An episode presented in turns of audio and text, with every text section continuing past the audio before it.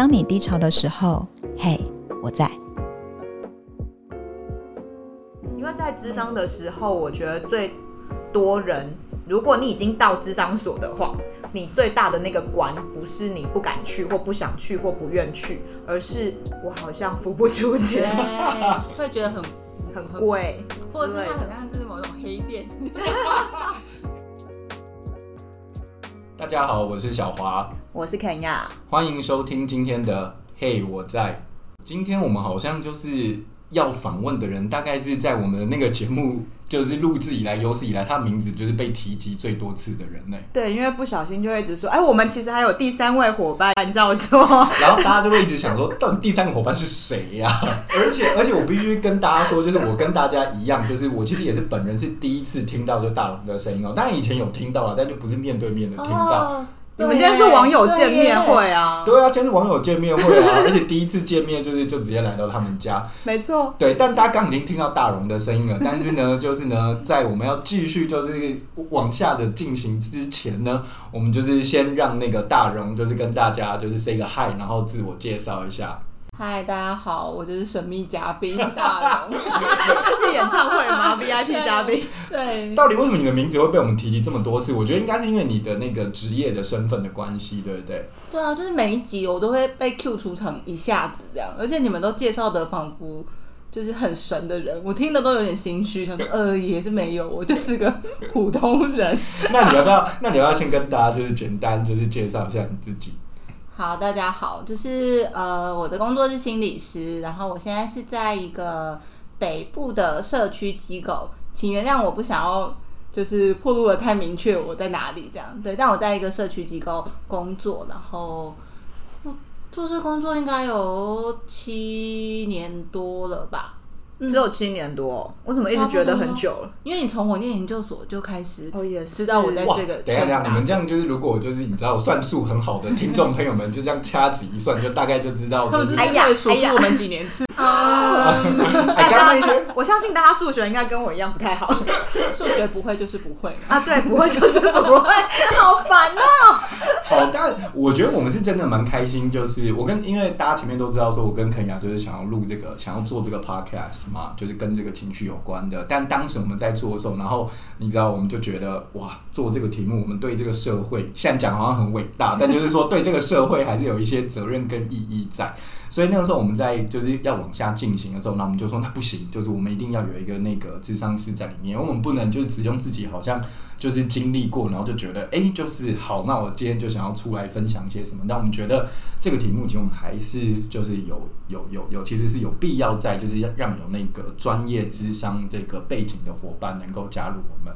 然后后来就肯雅就跟我说，哎、就是我有个朋友，他就是咨商师，没错，而且就是我的国中同学，真的。然后我今天就终于看到，我就是肯雅的国中同学这样。没错，之前都是线上视讯见面，对，我们之前都是线上开会。我跟小歪都是网友。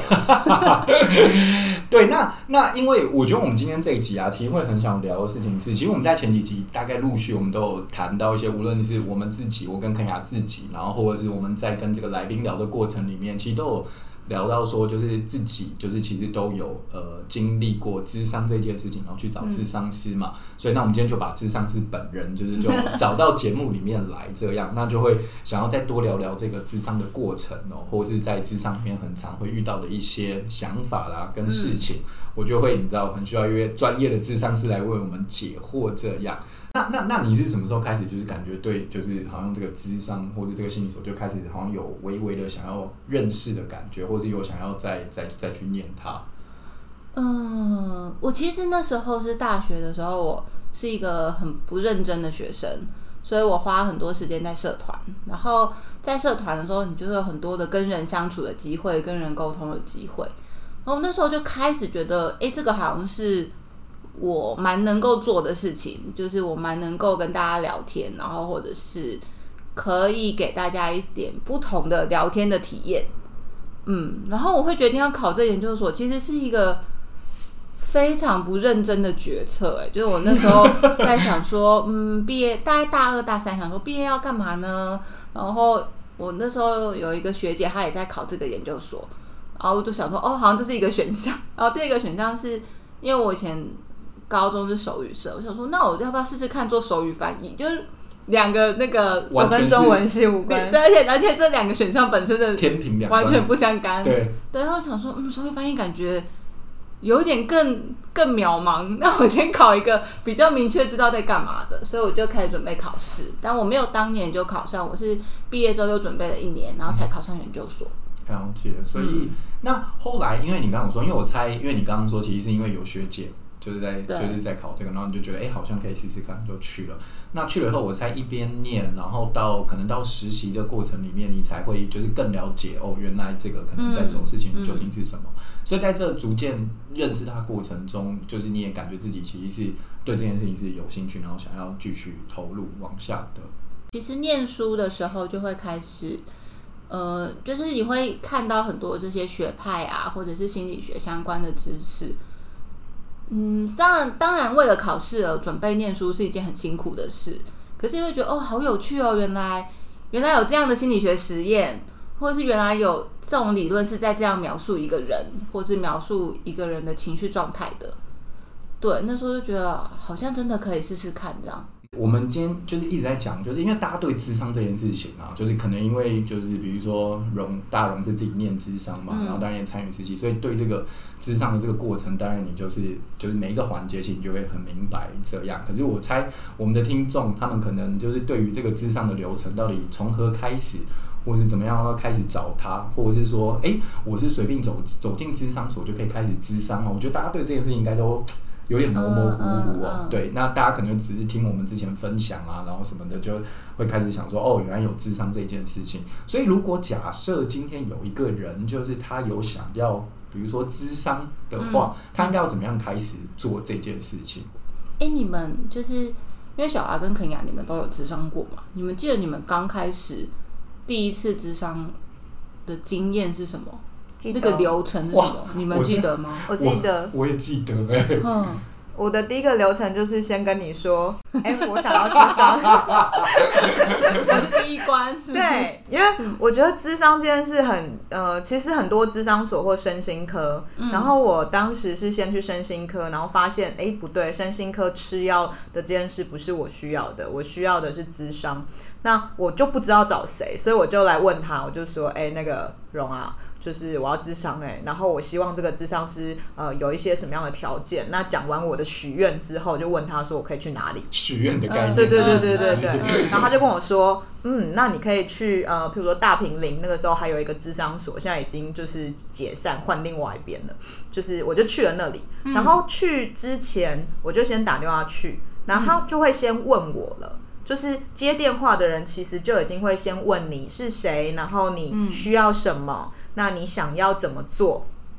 然后他就会告诉我说，他可以帮我排的心理师是谁。然后其实在这时候，我已经知道说我每一次的呃需要的付出的钱是多少了。因为在智商的时候，我觉得最多人，如果你已经到智商所的话，你最大的那个关不是你不敢去或不想去或不愿去，而是我好像付不出钱，会觉得很。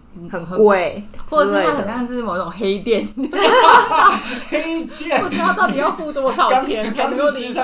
本人自己说自己在黑店工作，所以那时候反正就是已经被访谈一遍了。然后他我才会被分到说好，那哪一天的哪时候我要去见某一个心理师，这时候我其实都很清楚了。嗯，那走进去的时候，呃，他就会先让我进入一个就是房咨商室房间，那房间通常都蛮简单的，那沙发也会是对坐的状态，然后是通常会有抱枕，就是你可以有一些软软的东西，就是让你是一个舒服的状态。嗯嗯、对，那那一天我记得第一次去的时候。智商是基本上没有讲到话，因为他都在听我讲话，啊、所以他就先问说，就是我想聊什么，然后呃，我就开始讲我的故事，然后讲了非常多之后，他可能顶多问插话问一些他想知道的事，那最最最后他才会问我说，预计一个月可以付出多少？因为这样我们就要来约，我们是要每个礼拜见一次面，嗯、还是每个礼拜见两次，还是说没办法付出这么多的金额的时候，那我们有没有机会两个礼拜见一次，哦、甚至最最最久有没有机会一个月见一次？所以他的那个问的那个动作有点像一边在确认你可以付出的时间跟金钱两件事情，其实都算他在询问的过程里面，在最后都会有问到，嗯、但是前面主要是问你想谈的东西，以及你想谈呃解决什么问题。OK，对，就是譬如说，假设我呃像我那时候去谈的是感情上的困扰，那他就会想要知道我想解决什么。因为感情的困扰，他不可能去为我跟另一另外一个人做任何事情，所以其实主要是解决我这里的心情嘛。嗯，对，所以是解决我这一端。可是要解决到什么程度，其实这个问题比较像是由我来定义。那你那时候真的就已经可以定义给他了吗？但没有啊，我想说也太神了吧！啊，心理师会帮你抓一个，他会引导小的目标。对哦，对，所以等于是这个，如果以大王观点来说，所以心理师真的是会跟，如果可以的话，他会跟这个来自上的人去一起，就是像我们刚刚说，设定一个我们想要去的地方。用用你的语言来说，就是 KPI 是什么？大家干嘛这样？这样好像感觉我就是很 KPI 导向，对，我就是。我想要今天六十分钟要完成多少事，就给我写下来。天哪，压力好大。对，压力太大了。然后我觉得第一次的智商对我来说，我还很明确知道的一件事情是，我不一定以后都要跟这个智商师智商啊。对哦，真的，他所以所以所以所以，我忘记他当时有跟你说这件事情。我我忘记是荣跟我讲的，还是那个接电话把我安排，就是给某个智商师的那个接线生讲的。对，就是我我那个时候就有一个很清楚的意识，知道说第一次是我在感觉我想不想跟这个智商师透露我的事情。嗯嗯嗯、因为有一些人，呃，我们用可能比较常用磁场对不对来说，所以如果今天这个人跟你磁场不对，你可能也不想跟他讲什么。那就没有意义，你就真的是钱太多。对，所以所以所以，那你当时就立刻有找到，就是呃，你当时去谈的那个，你刚好说在大平林嘛，所以那个时候你就继续跟他往下了吗？对，因为我的智商师很巧，他跟我妈妈一样年纪。哦，我想到你之前有你之前有讲过，对，然后他是一个很资深的智商师了，他就是自由心理师，嗯、他在不不同的智商所来来去去去接他想要接的个案。Okay. 那呃，他在接的时候，我觉得他非常 open minded，他没有想要规范我，或者是引故意引导我，因为我觉得我算是。可能是因为本来就是文案或广告背景出身，我对于这个人有没有要目的性的引导我非常敏感。所以如果一遇到这种，就想说不行不行不行，我没有。对，因为如果他本来就有一个预设立场，我就会觉得那那我干嘛要讲？要这样，嗯，就是好像不需要我讲什么啊，你已经有一个想法了，对，对，已经有个 SOP。对对对，但我觉得我的智商是没有。那你呢？你那时候第一次去呢？哇，我真的必须说我，我我好像就是有比肯雅，就是没有，就是没有在前面就是找寻或什么那些的，就是因为我当时是呃，我自己其实不知道我需要智商，就是我之前好像有提过，嗯、就是说当时发生的状况是我有个朋友，然后就跟我说，哎、欸，我觉得你现在好像有一点就是 隐隐约约有点忧郁前兆的感觉，然后就跟我说，那你要不要跟智商师聊聊？然后我当时因为其实已经我我知道我那个情绪状况已经就是有点低潮有一阵子了，所以他一跟我讲的时候，我就想说，哦好，我就是真的蛮想要聊聊的这样。对，当然接受度好，没没没，但但但我前面有挣扎一阵子，可是我就是那个挣扎很快，因为我在那个状态里面蛮久，就是我就是睡不好什么的，就整个人精神状况很差，所以我就想说，好，就是只要有方式，我就想要试试看。嗯、那我那个朋友除了跟我说，就是哎，你可以直上看看以外，他也直接跟我说，哎。就是有一个，就是他之前也有朋友，就是有问过的智商师，他说看你要不要试试看。然后他就是说，哦，这个智商师就是呃他在哪里，然后就是他可以聊的事情，就好像每个智商师他也会有一些就是自己比较专攻的领域之类的。然后就说哦，然后他还有这些这些这些，然后你可以上去看一下他的介绍，这样对。那我就看了一下以后，然后我就觉得就是一对眼之后，因为对方也是一个妈妈，然后我就一对眼之后，我就觉得哎。就是蛮安心的感觉，然后我朋友就把他的 line 给我，然后我就直接先问他说，诶，呃，我有朋友介绍，然后可不可以跟你聊一聊？然后他就说，哦，好啊，然后他就跟我说，那你什么时间，然后在哪里来找我这样，然后我就去了。对，那前面就也像肯雅说的，去的时候就是会先填一些呃基本的问题，虽然我已经有点忘记那些问题是什么，可能应该是有点会先呃。评量一下你你你现在的心情状态吧。我记得那个时候他好像会问我说，哎、嗯，呃，我现在的睡眠状况怎么样啦？然后比如说。呃，每一呃，可能每一周就是会有几天，可能觉得心情好像是比较沮丧的。我记得好像有一些这个基本的问题，然后就一些基本资料，然后我们就开始谈，然后谈完差不多就也是第一次的时候，当然就是我们就聊，OK，呃，发生了什么事这样。对，那谈到最后的时候，就是他也是问我说，好，那你想要多久？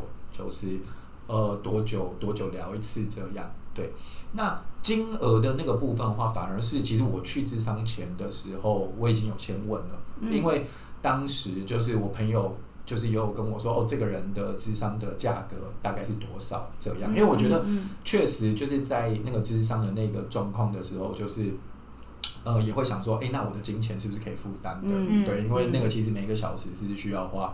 呃，是需要花钱嘛？那以我当时其实我一个小时是两千块，虽然我不知道这个是这个金额算高还是低。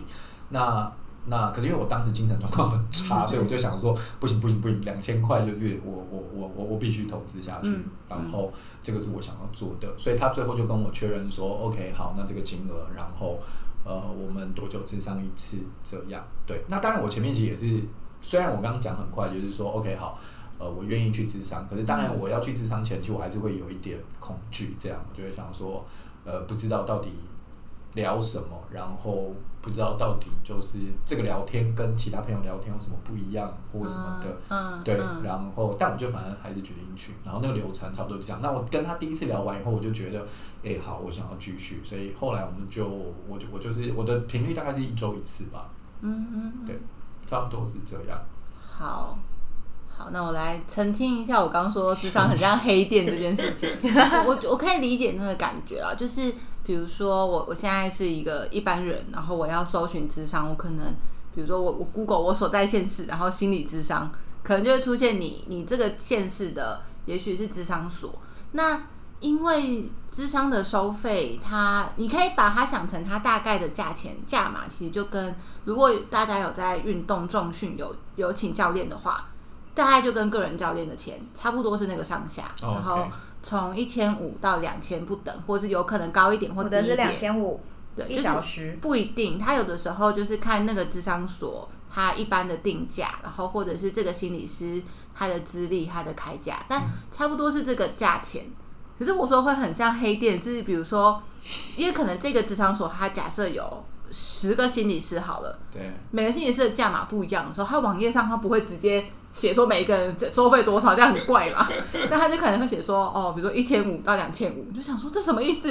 这什么意思？什么叫一千五到两千五？一千五跟两千五差别？怎么样子算？对，但是大家大家有个心里有个底啊，就是一定是跟每个心理师的资历啊，或者是你的议题专长差不多。嗯嗯但是你可以也以你自己的经济状况去做考量。OK，所以我想问的事情是说，因为刚刚大荣有说，就是每个智商所可能好随便说，比如说今天这个智商所有五个智商师嘛，嗯嗯、所以如果假设网页上没有写，可是我今天要打电话去问智商所的时候，嗯、我是可以在那个当下直接问说，哎、欸，那那这个智商师的价格是多少？这个是可以问的，可以问，可以问，哦、其实是可以问的。然后。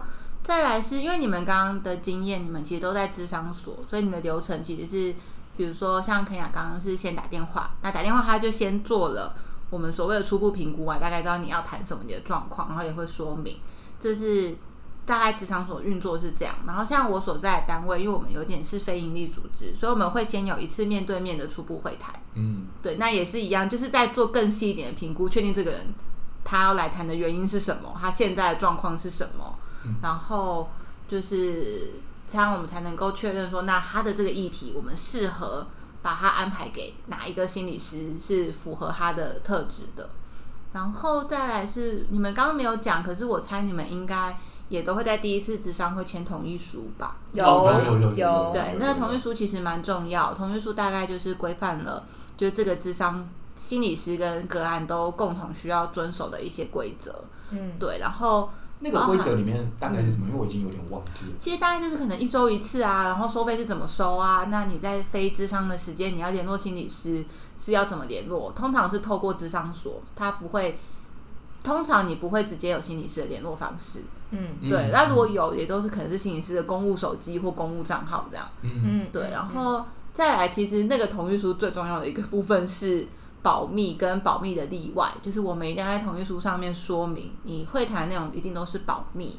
可是如果你呃涉及了你可能有自我伤害或伤害别人、嗯、家暴啊、儿虐这种状况的时候，那我们就有责任要做通报。哦，就这个一定要先签。所以对意思是说，签完了以后就等于是有点像是说，咨商师，因为咨商师都会知道我们经历了一些什么嘛，嗯、所以等于是智商师其实是没有办法把就是在我们就是这个智商过程里面的内容去告诉别人。对，一定是保密。但是就是我刚刚讲那个保密的例外，就是我们有责任要通报嘛，所以我当然也会，比如说今天是我的个案，我今天知道他很明确跟我说，我明天要在家里面烧炭，类似这种。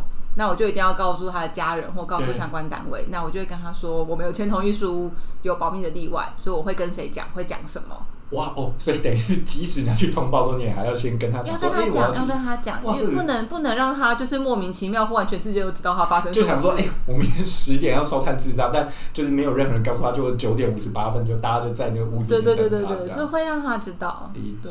然后还有一个就是。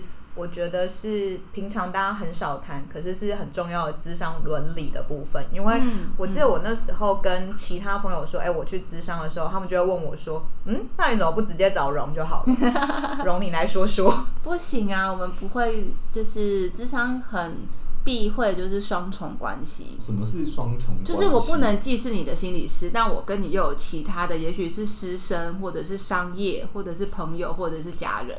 简单来说，就是。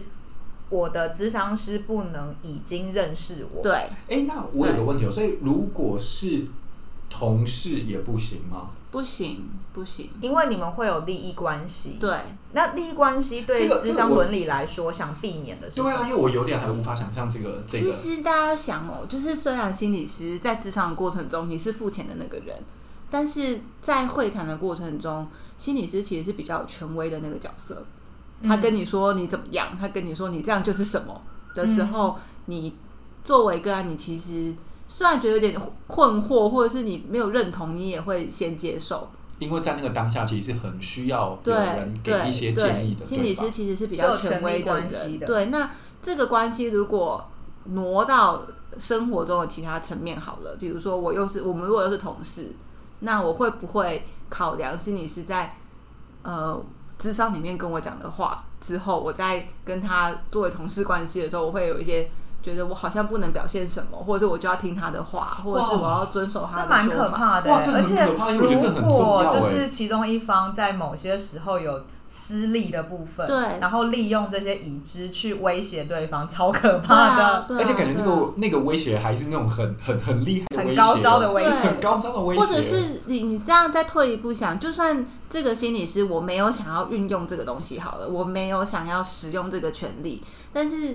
你作为会谈的那个另外一方当事人，你可能心里面还是很受影响啊。嗯，就算这个人没有要利用会谈的东西来来来威胁我，可是我可能就很不安啊，想说他他看我的那个眼神是不是，嗯，是不是什么？他是不是想到我咨商里面跟他讲的话？而且我觉得也有一个点是，其实通常想去智商人的时候，都代表呃，至少我觉得有某个程度上是说，就是。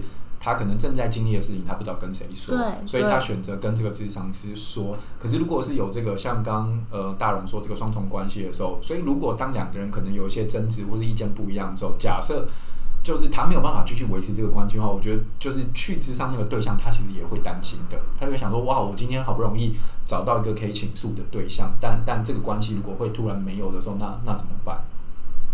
我有点听不懂什么意思。呃。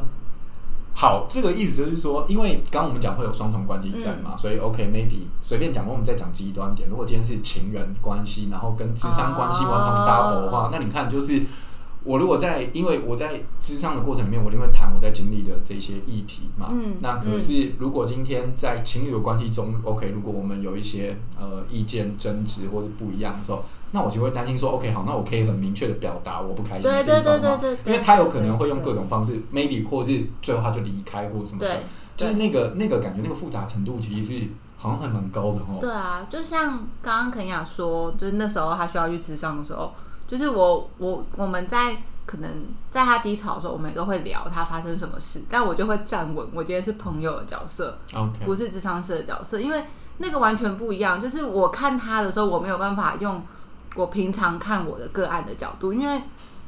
呃，对心理师来说，这个人就是我一个礼拜见一次，我就是相信他带给我的东西，嗯、不管他讲的东西的真实度有多少。OK，但那个相信是重要的。可是我就知道他从国中到现在发生了什么事啊，他的家人，他的什么，那那个东西就会变得被污染过，就是没有办法用最呃最最最最专业的方式去判断。对，或者你我可能也会有一个我作为朋友的心结，就是你这样不对，或者是你不可以，你赶快。跟某个那个渣男就是 脱离关系。哎、欸，那我有问题，心理师不可能这样。就是如果是这样的话，假设你你心理师，然后你今天在双方不知道的状态下，个别接到了同一对夫妻或情侣个别来找你咨商，这样怎么办？如果我本来是就是他们彼此不知道，但是我可能在接之前我知道啊他们是夫妻，我就会避开。但是如果是谈一谈，发现。撞上他们是夫妻的时候，那怎么办？这就有点为难。有的时候，要么就是看，比如说先谈的那个人，我会留着；但是后台那个，我会跟他讨论转介。嗯、那你会就告诉他为何要转介吗？因为假设他他的另呃，他不知道他的另外一半也来咨商，那怎么办？这个保密这件事情，哇哇，你这个好哇，你这问题好艰深。这个这个有一点两难，但是。通常可能会讲的方式是，呃，就是，感觉真的很难。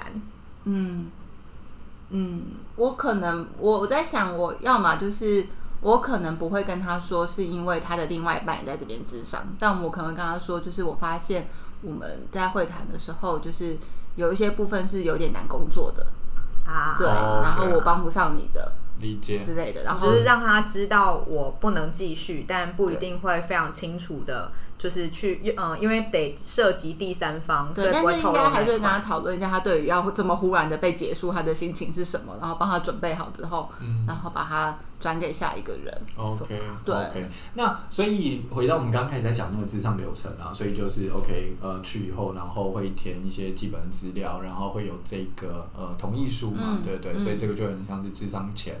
然后接下来就会进到智商。正式，对对对。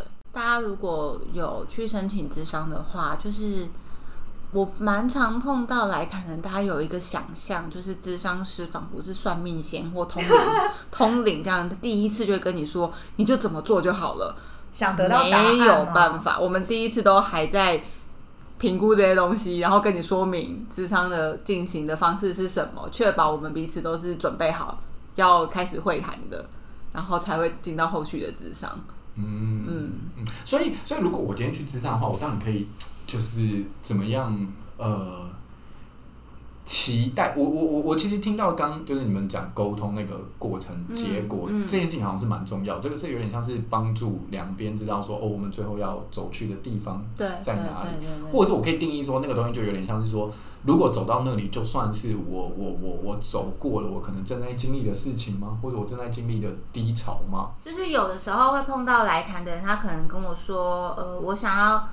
处理我跟我家人的关系，我觉得我的家人他们很失控，很可怕。我希望他们可以改变，但我就会跟他讲说，呃，我在智商中我看到的就是你嘛，我没有办法看到你的家人，我也没有办法隔空改变他。但是听起来你的期待是你想要跟他们的相处变好，所以我们的目标是让你可以改善跟家人的相处，甚至有时候是有点具体的，比如说你希望跟他们在家的期间，如果你有回家，你们的。那个相处是和平的，尽量不要有争吵，或者是即使有什么争吵，但是你可以把自己照顾好，你可以呃知道怎么样平复自己的情绪，或者是让自己呃在争吵最激烈的时候远离那个风暴圈。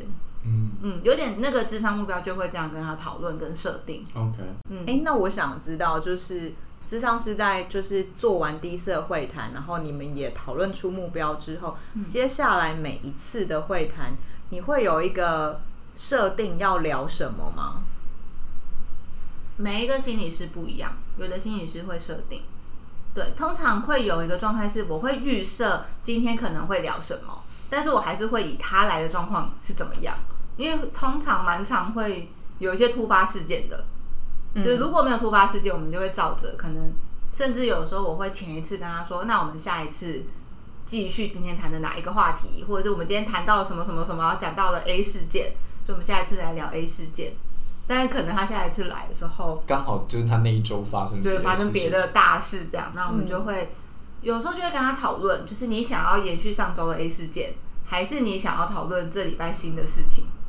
对。然后这东西其实有时候很有趣哦，就是明明 A 事件可能是比较小的，就是虽然重要，可是没有那么紧急。他这礼拜带来的事情超大，但他就会想一想之后说：“我要聊 A 事件。”嗯，哎、欸，我曾经有一次是。嗯呃，我跟智商师聊聊聊聊聊聊完聊到最后，然后我突然冒出一句说：“我刚刚出门前跟我妈大吵一架。”他就说：“你怎么没有先说？”咨商师想说：“哇，这件事应该很值得聊。”没有，你知道作为心理师，这种个案最讨厌，就是你把你在最后的可能五分钟、十分钟丢了一个炸弹，说：“哦，我刚发生这件事。”然后我们就想说。就是，所以现在怎么办？现在是五分钟。我跟你说，这件事这件事会这样子发生，然后以及我刚会问说你们怎么设定，是因为啊，有有几个状况。一个状况是，我就会发现说，来跟我讨论咨商这件事的一些朋友，他们呢会有一个仿佛要开会一样，觉得要有 agenda 的设定。我超爱有 agenda，我最喜欢有 agenda。我就知道你很爱 agenda，但是我发现我自己的咨商经验里面。我的咨商是很 free，然后他非常的看状态，因为我自己的课题是大的，它不是一个很明确。因为有时候我觉得，虽然说最了解的人是自己，可是最容易误会自己的人也是自己，所以很有可能，我觉得我要谈的是乱讲哦，外呃外貌的焦虑，但其实我真正的焦虑可能不是来自这件事情，而是来自我平常没事冒出来的那些。小事，嗯，智商师如果觉得那些事才是重要，他就会抓。可是我到最后才讲的时候，他就会觉得天哪，这件事影响你的情绪这么多，他很可能是你低潮的最重要的原因，你却现在才讲。对，对，你知道最讨厌的部分在哪里吗？就是，嗯、呃，对心理师来说，就是你把你，嗯、呃，有点像是你，你把心理师也挪进了跟你一样的处境。就是你出门前大吵了一架，事情没有解决，然后你让心理师同样经验了，智商结束之前你丢了一个炸弹，然后但你没有办法拆弹，你也没有办法做出。智商就想怎么办？怎么办？怎么办？怎么办？然后接下来这一周怎么办？他通常不会焦虑啊，你就会知道这是他的模式，就是他会把最大的事情留到最后才才讲。嗯，或者是说，因为那一次就会让我觉得说，我我会留到最后才讲的原因是，譬如说原本。的课题是在聊感情，而不是在聊亲情的冲突。嗯，所以我就会觉得，哎、欸，应该先聊这个礼拜感情上有没有什么，就是我让我焦虑或什么之类的事情。没想到其实很有可能亲情这一块原生家庭的部分是影响很大的部分，嗯嗯嗯、所以他才会想说，哇，你那个时候怎么不先讲这件事情？对，对，没错。因为那个讲跟不讲的含义都很深啊，就是你为什么选择不讲，或者是如果你选择不讲，为什么最后又讲又要讲？对，没错。哇，这真的很哇！刚刚你这个问题真的很专业。对，对，但是就是就是有时候你我们可能就把这东西留着，比如说好，就是这东西很大，但是你现在才讲，我们就今天是此刻是没有办法处理的。嗯。那我们下次来讨论这件事。嗯。就即使下次可能那个吵架已经过，但我们就是会讨论你为什么最后五分钟。才要丢出这个，对你来说其实影响很大的情绪事件。嗯，那是一个模式啊，就是去看看你一直以来是不是都是这个模式。OK。那小华的咨商师会有 agenda 的设定吗？还有符合你的喜好？在下集节目中，我们将继续和大荣聊咨商的过程。什么时候可以结束咨商？怎么判断咨商是有效的？哪里可以找到政府提供的咨商服务？如果你喜欢今天这集节目，欢迎留下你的意见跟想法，也可以到资讯栏看到更多关于我们的讯息。每周一晚上，我们都会更新新的一集哦。拜拜。